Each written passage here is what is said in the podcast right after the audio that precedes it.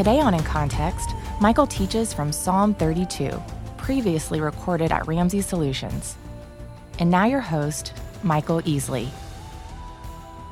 Psalm 32, a psalm of David. How blessed is he whose transgression is forgiven, whose sin is covered. How blessed is the man to whom the Lord does not impute iniquity, and in whose spirit there is no deceit. When I kept silent about my sin, my body wasted away through my groaning all day long. For day and night your hand was heavy upon me. My vitality was drained away as with the fever heat of summer. I acknowledged my sin to you, and my iniquity I did not hide. I said, I will confess my transgressions to the Lord, and you forgave the guilt of my sin.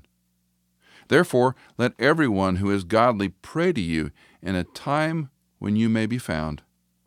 Surely in a flood of great waters they will not reach him. You are my hiding place. You preserve me from trouble. You surround me with songs of deliverance. I will instruct you and teach you in the way which you should go. I will counsel you with my eye upon you. Do not be as the horse or the mule, which have no understanding, whose trappings include bit and bridle to hold them in check Otherwise, they would not come near to you. Many are the sorrows of the wicked, but he who trusts in the Lord, loving kindness shall surround him. Be glad in the Lord, and rejoice, you righteous ones, and shout for joy, all you who are upright in heart. This psalm is sometimes called a penitential psalm, but it's, it's unusual because it's full of penitence, of thanksgiving, of wisdom, it's a very unusual psalm. Some believe it follows Psalm 51 in chronology. You know, the psalms aren't ordered chronologically. We don't have timestamps on most of the text. Sometimes we do. We have a little superscription that tells us we don't know here. We're not even certain it's a Davidic psalm, but it seems to be a psalm of David. And many want to attach it to the story of Psalm 51, which, of course, was the great penitential psalm after David had killed Uriah and had the baby with Bathsheba, and the baby had died, and we know that psalm hopefully pretty well. But this psalm begins with a blessing, and I don't like the word happy. NIV uses the word happy here, but it's a close uh, concept. Blessed is more an acknowledgement of what God has done for me in spite of me. Uh, I don't deserve it. So I'm not just happy that I get to go eat lunch today at a nice place. It's a blessing that I'm understanding this is a joyful thing. The word here actually is Asher, if any of you are named Asher, it's a happy, blessed term. How happy is he whose transgression is forgiven? There's three parallels transgression is forgiven, sin is covered, and to whom the Lord does not impute iniquity. If we were to spend time in these phrases, it's the comprehensive nature of sin. And the psalmist is beginning saying, you know, if you understand your sin has been addressed, you are forgiven, and God doesn't impute, that's a word a lot of you know, that's the word reckon in the accounting world, you reckon an account. It's the same word biblically, and there's a nuance there that our sin is accounted like a registry, like a P&L sheet, like an Excel chart. Your and my sin is on the negative side of this thing. And so the psalmist is saying, You're blessed when the Lord does not impute, does not account your iniquity. When I kept silent about my sin, my body wasted away through my groaning all day long. For day and night your hand was heavy upon me. My vitality was drained away as with the fever heat of summer. The good moves from this beginning blessing, almost a summary statement of what he's going to talk about, to the bottom real quickly. I kept silent, I wasted away, I was groaning, your hand was heavy on me. This is the misery of sin. And I don't know if you've been there in your Christian life or not, but probably a lot of us would say we have been there. We have been at the bottom of the barrel because of a self inflicted wound. We've done something, it's egregious, and it's overwhelming. Some of you know my story, and not to whine or complain, but just as a point of reference, I live with chronic pain. I've had four back surgeries. Uh, right now, I'm functioning very well in God's great kindness. But there's been times when I'm on the floor and my feet are up at a right angle in a chair, and I lay there for weeks because narcotics, medication, therapies don't help, and I'm waiting for surgery. And I often lay there, you can't really read. You think, oh, I'll use the time to read. Well, you can't read when you're in a lot of pain and you feel terrible. You can only watch so much television, that'll make you more depressed. Uh, you can't binge watch Netflix, trust me, for three weeks. Um, you get to that point of no return. So you have a lot of time to think. and when you lay there thinking about how miserable you feel, it's a cycle. And that to me is analogous to being overburdened by the guilt and the consequences of our sin. It's a heavy time, and that language is exquisite. Your hand was heavy upon me. My vitality is drained away. So, this is a pretty out there confession. And again, that's why many want to attach it to Psalm 51. He continues in verse 5 I acknowledged my sin to you, and my iniquity I did not hide. I said, I will confess my transgression to the Lord, and you forgave the guilt of my sin. Now, twice in your Bible, you might have the little word Selah. We don't know what that means. It's superfluous to even talk about it. But more than likely, it's some kind of interlude or break or maybe refrain, but we just don't know. But it's there for us to wonder about. It breaks the psalm. That's what's important. So these thoughts are at least paused by the reading. Oh, wait a minute. He said something pretty profound there. I acknowledged my sin. I confessed. I will confess. It was a choice of the will. I will confess my transgressions, and you forgave. Notice he doesn't just say my sin, the guilt of my sin. Obviously, it's one and the same, but when a child comes to you, you teach your children to say you're sorry to your brother. Sorry. Say it like you mean it. Sorry. Say it like you really mean it. Sorry. You know, and we're trying to get a pound of flesh out of a kid that doesn't want to say he or she's sorry, right? But you're trying to teach them what it means to apologize and get forgiveness. Now, when it's legitimate, you know it. You can look in your child's eyes and you know when they're genuinely sorry. You know when they're sorry they got caught versus when they're sorry for what they did. We got four kids, they're all unique individuals, and some of them, the repentance comes very quickly and it's genuine. Others, you, you know, you got to get a pound of flesh out of them before they repent. And that's how we are. And the psalmist is saying here, he forgave my guilt. The guilt is gone. If you had to study Macbeth when you were in college, you know, out damn spot. You know, she couldn't wash away the guilt. There wasn't enough soap and water to get rid of the guilt. The consequences of sin are a fascinating thing, and the psalmist is acknowledging the guilt of my sin, even that he forgave. Therefore, verse 6 let everyone who is godly pray to you in the time when you may be found. Surely, in a flood of great waters, they will not reach him. You are my hiding place. You preserve me from trouble. You surround me with songs of deliverance. For those of you who like to study the Bible in detail, one of the things you want to watch in the Psalms is repetition and parallelism. For example, the one I just read strikes the chord hiding place, you preserve me, you surround me. And there are a lot of triplets in this psalm where he's restating similar ideas. Now remember, the Psalms from a corpus of literature were songs and so the theology, the history was taught in a, a, a, singing way, and it would be very, very likely. In fact, most pious Hebrews knew the entire songbook verbatim, just like you and I know certain hymns verbatim, certain praise songs verbatim. The ancients knew the Psalms, this was their text, but they learned history in the process. It wasn't just say the same thing 10 times. And the psalmist did repetition in a different way. It was restating the same theme. And the idea was those parallels, then the structure would get into our heads and we'd realize, oh, he's my hiding place. He preserves me, he surrounds me with songs of deliverance. And then in verse 8, it changes, and this is the didactic or teaching part. The psalmist is now saying, okay, it's really great when you get forgiveness. This is what it feels like when you're under the guilt of sin. Now, let me teach others what this means. And so the psalm changes in verse 8 to a, to a wisdom psalm. I will instruct you and teach you in the way which you should go. I will counsel you with my eye upon you. And again, instruct, teach, counsel. There's another triplet. Do not be as the horse or the mule, which has no understanding, whose trappings include bit and bridle to hold in check.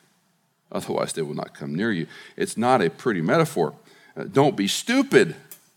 Don't be like an animal that has to be bridled and bit to get their attention. Think about this in relationship to what he's talking about. When you're in sin, don't be stupid. Many are the sorrows of the wicked, but he who trusts in the Lord, loving kindness. That's the bingo word in the Old Testament. If you use the New American Standard Bible, it always translates it the same way. If you use the ESV, it always translates steadfast love. If you use any other Bible, you're on your own. Loving kindness is the single most important word in our Old Testament. It means God loves to be loyal to his people and to his promises. God loves to be loyal to his chosen people and his covenant promises. And so when the psalmist ever mentions this, this is the ding, ding, ding, ding, ding, ding word you should pay attention to when you're studying the Psalms or any of the Old Testament. The one who trusts in the Lord, God's loving kindness, look what it says, shall surround him. There's no greater blessing in life than God's loving kindness beyond you and me, which becomes the synonym for salvation in the New Testament. Be glad in the Lord and rejoice, you righteous ones, and shout for joy, all you who are upright in heart. Verse 1 and verse 11 are parallel. They're like bookends on the psalm. And if you want to read it, study it on your own, I encourage you to do that. But I want to draw a number of observations and applications from the psalm. And you can jot these down or take a nap or whatever you need to do. Number one, the Holy Spirit is better than a guilty conscience. The Holy Spirit is better than a guilty conscience. As a believer in Jesus Christ, if you trusted in Christ and Christ alone, His Spirit indwells you and me. And his goal is to conform us and transform us into the likeness of Jesus Christ. So his work in your life and mine of convicting us is not just to make us miserable. A guilty conscience will make you miserable. And what do people do with a guilty conscience? They anesthetize it, they avoid it, they medicate it, they distract themselves from it, they surround themselves with other people who are in like situations in life to anesthetize, to insulate them from the reality of that pain. We see this when men and women have affairs all the time. When they have an affair, they don't hang out with other people that are really strong in their marriage and love Jesus. They run around other people that have gone through divorces or affairs, or they insulate themselves because the guilty conscience has to somehow put salve on the wound. Holy Spirit, yes, he can be aggravating if we look at him that way, but if we look at him as the agency of God's Spirit, encouraging you to me, come back Come back. Come back. Preachers in the 40s called him the hound of heaven. That he pursues you and me no matter how far we go. He's relentless, he's tireless. He sort of yaps at our soul, our heels, so to speak, to get our attention. The Holy Spirit is better than a guilty conscience. And he loves you. Probably one of the major things Dave Ramsey has taught me in the nine years, I guess, that we've been friends has been God's not mad at me.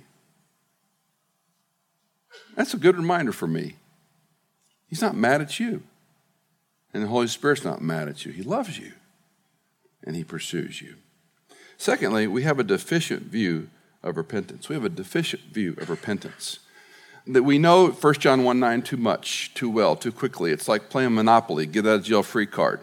If we confess our sin, He is faithful and righteous to forgive us our sin and cleanse us from all unrighteousness. I'm at bingo, I'm free. It's like when your son or daughter says, I'm sorry, I was wrong. Well, you know they're not legitimately sorry or wrong. They're confessing because they have to. And I think in the Western culture, especially, we have anesthetized so much of our sin life. Repentance is not a genuinely sorrowful turning from. The idea of repentance is we turn from one thing to another. The Bible never just says stop sinning, it says stop this and do this. Peter's instruction is always how about be a blessing instead, or to change that energy and direction to something positive. I don't know what repentance looks like for you. I know repentance is not penance, it's not working off your sin, but repentance is an acknowledgement that what I've done is wrong and I make no excuses. It's a little different angle. Lewis Smedes is the one that said forgiveness is setting a prisoner free and realizing you were the one in prison. And there's a corollary to that when we're unwilling to repent we're the one who's held captive by our own guilt and shame. And so we have a deficient view of repentance that we need to be sorry for our sin and acknowledge our sin and own our sin. If you spend any time around people in recovery and the recovery language, the nomenclature that the recovery community uses, one of the things they train folks in is being able to say, I regret with no conditions. I'm sorry that, and you can't blame the other person. I regret that I said, I regret that I did. I'm sorry for that. And you don't qualify it. I thought, you know, recovery community's got some, something on the Christian community because we're always quick to say, well, yeah, I'm sorry, but, you know, the reason I did that was because I had this pressure. We have a poor view of repentance. Thirdly, forgiveness does not necessarily mean God removes the consequences. Not a real joyful thought, but a true one. It doesn't mean God's going to remove the consequences. Look again at Psalm 51 in David's life. After he murders Uriah the Hittite, after the baby's born and dies, his kingdom is destroyed. He loses almost two thirds of his kingdom in the ensuing months after that event, those events. And uh, it's a sordid, sordid tale, story of the consequences of sin. The difference is we have a gracious God. God did not totally annihilate him, He didn't destroy him entirely. And the lineage of David kept on. But Scripture does teach that God removes our sins, but there might be consequences from our sins. Then we're back to the balance of living under the weight of that, where the psalmist says how joyful it is to have your sins forgiven, your transgressions forgiven, you're removed, they're not imputed to you anymore. So that becomes sort of the maturity part of our Christian life going, yeah, I, I really messed up, I screwed up, I own it, it's my fault. And then to go forward, God loves me and forgives me, He's not angry with me but there may be consequences, and we learn and limp through those consequences. Uh, fourth, be assured He does forgive you, He does remove it. It's been adapted by lots of people. Corrie ten Boom, uh, I've heard other preachers use it, that when, uh, when it says the scripture removes our sin east is from the west, he writes it on a piece of paper, he throws it in the ocean, and he puts a sign up that says no fishing. He removes your sin from you. That's a good thing. What's interesting, what I just said before about the consequences may not go away in our life, God's removed them from His perspective. That's a beautiful thing. That's an encouraging thing. That, yeah, I, I limp a little bit because of my sin, but He's removed it so far as it can be measured. We need wisdom when it comes to sin. The psalm is full of a corpus of wisdom. Live well confess your sin, don't cover your transgressions, all these kinds of things that we understand. And wisdom beckons the believer. Wisdom is the one that says, hey, come over here and let me show you something. If you study Proverbs, if you don't read the Bible through in a year, that's fine. I'm not going to shame you into doing it. But what I would say is read Proverbs one chapter a day. In a year, you'll have read through Proverbs 12 times. It's, you all know this already. But wisdom in chapter 8 shouts. Wisdom is depicted as someone on the top of a building shouting, Come to me, all you simple and naive, which aren't bad terms. The fool is a bad term. The simple and the naive are the ones who need to learn. Wisdom is available to everybody. That's the good news from the wisest man in Scripture. Come to me, come to me, wisdom shouts and beckons. Wisdom is depicted as this is the way of God walk, way, path. All the movement language in wisdom literature is to follow God's way. This psalm talks about the wisdom of avoiding sin, the wisdom of confessing sin. Wisdom calls to us. And that's the best news that no one in here is too simple, including me. I can learn. I can take God's wisdom, and wisdom prevents me from getting in that situation. When you and I begin to grasp forgiveness, that's real joy. A lot of things in life make us happy and as I get older, I'm going to be 60 here in just a matter of days. And it's been an interesting, some of you hear me talk about this all the time, I'm sorry. Uh, but I, am going to be 60 soon. And it's been an interesting evaluation of what does that mean to get to be 60. Some of you are older. I'm glad. It gives me hope. When you get to this place in life where you start understanding um, these things I thought were going to make me happy, and then I got them. I think it was Haddon Robinson that said, uh, Yesterday's new car is today's trade in and tomorrow's junk heap. I got a new truck a while back, and everybody asked me, like your truck? I said, Yeah, I love my truck. It's a truck. It's just a truck. It has no hook on me. It's just a vehicle that I like. If I was stolen or wrecked, I'd get another one. It's not. It's just a thing. So, the acquisition of material wealth, which a lot of you work in that wealth community and wealth management, and that's part of the whole objective. I get that and being generous. I'm all on board. Don't hear me wrong. The question is what makes you happy is going to change as you get older. And Scripture tells us the happy man is the forgiven man. The happy woman understands her forgiveness. And that's real joy, not the acquisition of bigger, better, newer, more. Um, I don't know if you know the story of Charlie Wedemeyer. He was a football coach at Los Gatos High School for many years, and he contracted ALS, also known as Lou Gehrig's disease. And he finished coaching in a wheelchair, completely paralyzed. His wife could read his lips uh, enough to say what Charlie was saying, and it, it turned into an incredible ministry. He, he died in 2010. But he would go in these huge events, and the two of them would sit up there, and he's in a wheelchair, completely immobilized, and she could look at his lips and communicate for him. And national television, great story. But he had this saying that pain and suffering are inevitable for everyone, but misery is optional. Pain and suffering are inevitable for everyone, but misery is optional. You get to make the choice. And I think this is the relevant part of Psalm 32. We're going to have pain and suffering, whether it's a self inflicted wound, whether it's something that's unintended consequences someone else does to us, and their decisions affect and hurt and wound us, and we live with those consequences. But the psalm, the penitent psalm, is saying, don't be stupid. Confess your sin. The wise man or woman confesses his or her sin. The one who's obdurate, the one who's like the mule or the horse, has to be bridled, has to be saddled, has to be controlled. Don't be like that animal. You'll be miserable.